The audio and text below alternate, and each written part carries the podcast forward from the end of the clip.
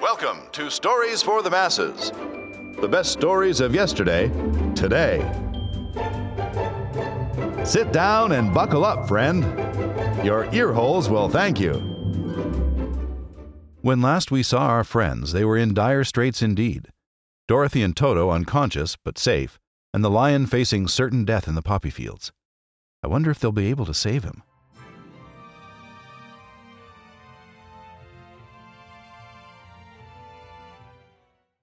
Chapter 9 The Queen of the Field Mice We cannot be far from the road of yellow brick now, remarked the Scarecrow, as he stood beside the girl, for we have come nearly as far as the river carried us away. The Tin Woodman was about to reply when he heard a low growl, and turning his head, which worked beautifully on hinges, he saw a strange beast come bounding over the grass towards them. It was indeed a great yellow wildcat, and the Woodman thought it must be chasing something for its ears were lying close to its head and its mouth was wide open, showing two rows of ugly teeth, while its red eyes glowed like balls of fire. As it came nearer, the Tin Woodman saw that running before the beast was a little gray field mouse, and although he had no heart, he knew it was wrong for the wild cat to try to kill such a pretty, harmless creature. So the woodman raised his axe, and as the wild cat ran by, he gave it a quick blow that cut the beast's head clean off from its body, and it rolled over at his feet in two pieces. The field mouse, now that it was freed from its enemy, stopped short, and coming slowly up to the woodman, it said in a squeaky little voice, Oh, thank you, thank you ever so much for saving my life. Don't speak of it, I beg of you, replied the woodman. I have no heart, you know, so I'm careful to help all those who may need a friend, even if it happens to be only a mouse. Only a mouse? cried the little animal indignantly. Why, I am a queen, the queen of all the field mice. Oh, indeed, said the woodman, making a bow. Therefore you have done a great deed, as well as a brave one in saving my life, added the queen. At that moment several mice were seen running up as fast as their little legs could carry them, and when they saw their queen they exclaimed, Oh, your majesty, we thought you would be killed. How did you manage to escape the great wildcat? And they all bowed so low to the little queen that they almost stood upon their heads. This funny tin man, she answered, killed the wildcat and saved my life. So hereafter you must all serve him and obey his slightest wish. We will, cried all the mice in a shrill chorus. And then they scampered in all directions, for Toto had awakened from his sleep, and seeing all these mice around him, he gave one bark of delight and jumped right into the middle of the group. Toto had always loved to chase mice when he lived in Kansas, and he saw no harm in it. But the Tin Woodman caught the dog in his arms and held him tight, while he called to the mice, Come back! Come back! Toto shall not hurt you! At this, the queen of the mice stuck her head out from a clump of grass and asked in a timid voice, Are you sure he will not bite us? I will not let him, said the woodman, so do not be afraid. One by one, the mice came creeping back, and Toto did not bark again, although he tried to get out of the woodman's arms and would have bitten him had he not known very well he was made of tin. Finally, one of the biggest mice spoke. Is there anything we can do? It asked. To repay you for saving the life of our queen? Nothing that I know of, answered the woodman, but the Scarecrow, who had been trying to think but could not because his head was stuffed with straw, said quickly, Oh, yes, you can save our friend the cowardly lion, who is asleep in the poppy bed. A lion? cried the little queen. Why, he would eat us all up. Oh, no, declared the Scarecrow. This lion is a coward. Really? asked the mouse. He says so himself, answered the Scarecrow, and he would never hurt anyone who is our friend. If you will help us to save him, I promise that he shall treat you all with kindness. Very well, said the queen. We will trust you, but what shall we do? Are there many of these mice which call you queen and are willing to obey you? Oh, yes, there are thousands, she replied.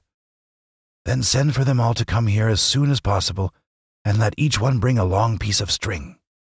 The queen turned to the mice that attended her and told them to go at once and get all her people. As soon as they heard her orders, they ran away in every direction as fast as possible. Now, said the Scarecrow to the Tin Woodman, you must go to those trees by the riverside and make a truck that will carry the lion. So the Woodman went at once to the trees and began to work. And he soon made a truck out of the limbs of trees from which he chopped away all the leaves and branches. He fastened it together with wooden pegs and made the four wheels out of short pieces of a big tree trunk. So fast and so well did he work that by the time the mice began to arrive, the truck was all ready for them. They came from all directions, and there were thousands of them big mice and little mice and middle sized mice, and each one brought a piece of string in his mouth. It was about this time that Dorothy woke from her long sleep and opened her eyes. She was greatly astonished to find herself lying upon the grass, with thousands of mice standing around and looking at her timidly. But the Scarecrow told her about everything, and turning to the dignified little mouse, he said, Permit me to introduce to you Her Majesty the Queen. Dorothy nodded gravely, and the Queen made a courtesy, after which she became quite friendly with the little girl. The Scarecrow and the Woodman now began to fasten the mice to the truck, using the strings they had brought. One end of a string was tied around the neck of each mouse, and the other end to the truck. Of course, the truck was a thousand times bigger than any of the mice who were to draw it, but when all the mice had been harnessed, they were able to pull it quite easily. Even the Scarecrow and the Tin Woodman could sit on it, and were drawn swiftly by their queer little horses to the place where the lion lay asleep. After a great deal of hard work, for the lion was heavy, they managed to get him up on the truck. Then the queen hurriedly gave her people the order to start, for she feared if the mice stayed among the poppies too long, they also would fall asleep. At first, the little creatures, many though they were, could hardly stir the heavily loaded truck, but the woodman and the scarecrow both pushed from behind, and they got along better. Soon they rolled the lion out of the poppy bed to the green fields, where he could breathe the sweet fresh air again instead of the poisonous scent of the flowers. Dorothy came to meet them and thanked the little mice warmly for saving her companion from death. She had grown so fond of the big lion she was glad he had been rescued. Then the mice were unharnessed from the truck and scampered away through the grass to their homes. The queen of the mice was the last to leave. If you ever need us again, she said, come out into the field and call, and we shall hear you and come to your assistance. Goodbye. Goodbye, they all answered, and away the queen ran, while Dorothy held Toto tightly, lest he should run after her and frighten her. After this, they sat down beside the lion until he should awaken, and the scarecrow brought Dorothy some fruit from a tree near by, which she ate for her dinner. Chapter 10 The Guardian of the Gate It was some time before the cowardly lion awakened, for he had lain among the poppies a long while breathing in their deadly fragrance. But when he did open his eyes and roll off the truck, he was very glad to find himself still alive. I ran as fast as I could, he said, sitting down and yawning, but the flowers were too strong for me.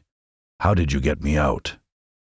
Then they told him of the field mice, and how they had generously saved him from death, and the cowardly lion laughed and said, I have always thought myself very big and terrible, Yet such small things as flowers came near to killing me, and such small animals as mice have saved my life. How strange it all is. But, comrades, what shall we do now? We must journey on until we find the road of yellow brick again, said Dorothy, and then we can keep on to the Emerald City.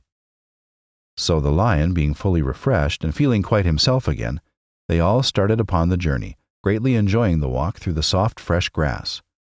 And it was not long before they reached the road of yellow brick, and turned again toward the Emerald City, where the great Oz dwelt. The road was smooth and well paved now, and the country about was beautiful, so that the travelers rejoiced in leaving the forest far behind, and with it the many dangers they had met in its gloomy shades.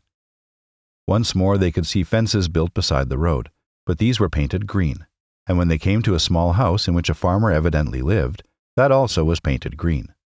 They passed by several of these houses during the afternoon, and sometimes people came to the doors and looked at them as if they would like to ask questions. But no one came near them nor spoke to them, because of the great lion, of which they were very much afraid. The people were all dressed in clothing of a lovely emerald green color, and wore peaked hats like those of the Munchkins.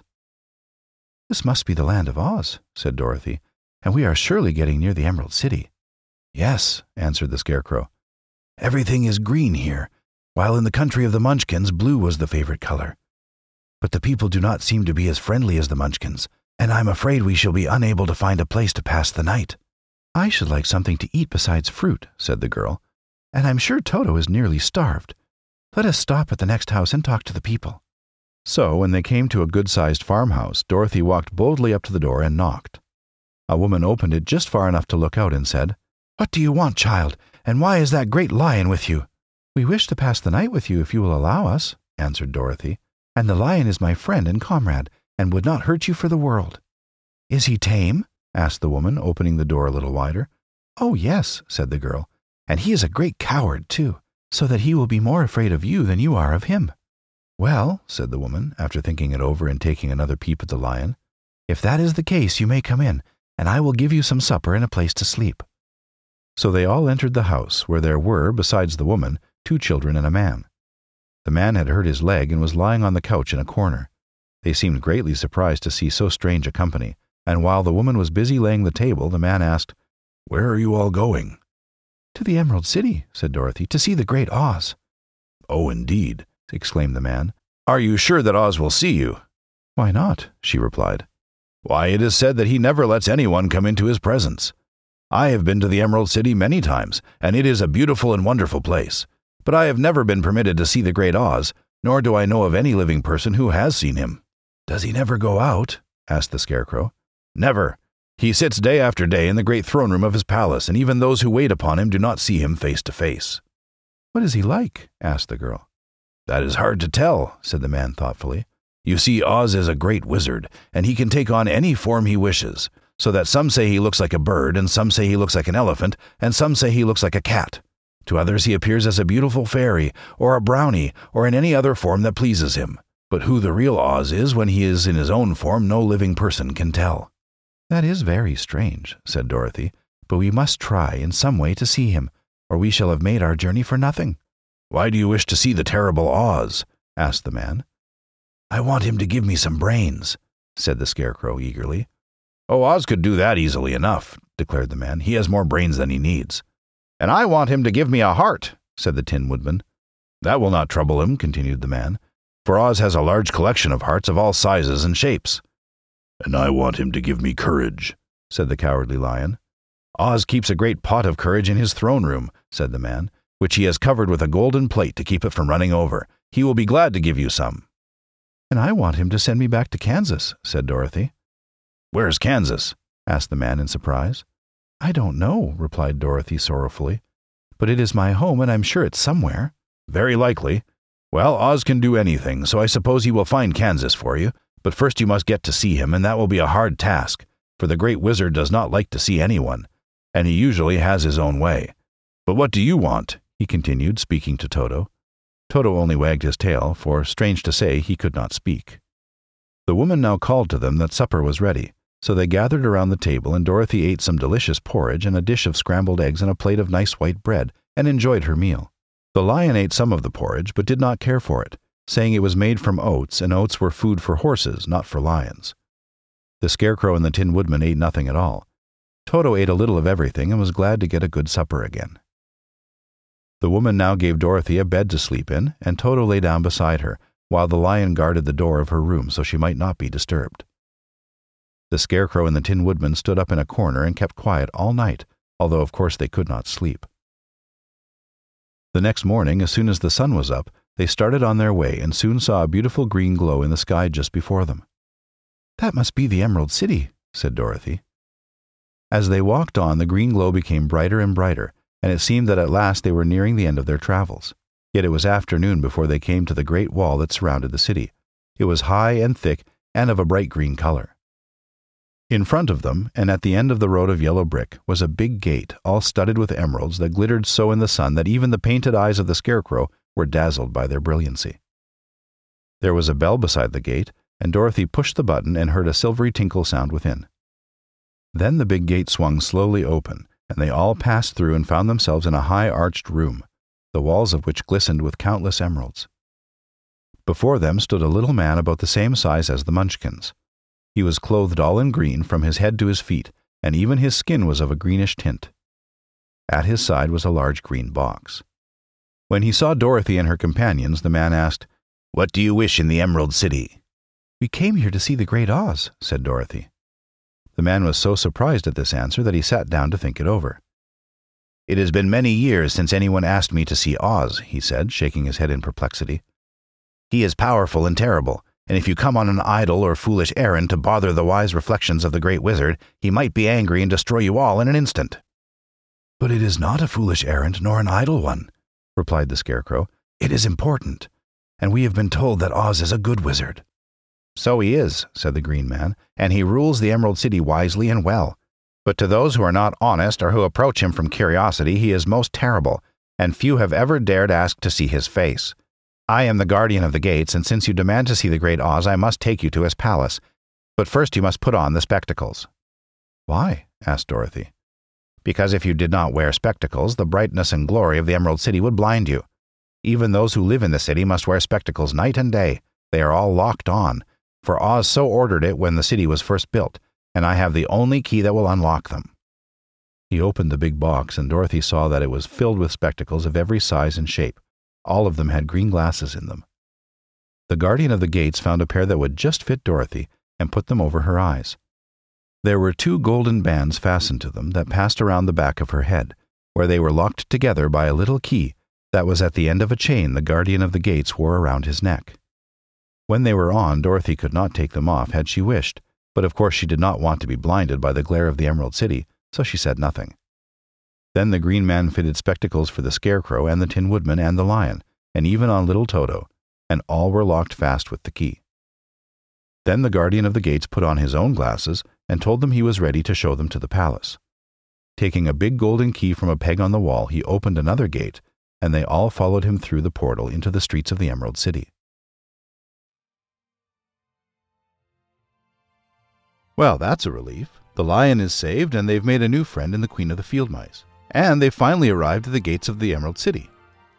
Make sure to join us next time. I'm pretty sure we'll meet the great and terrible Oz himself. See you then.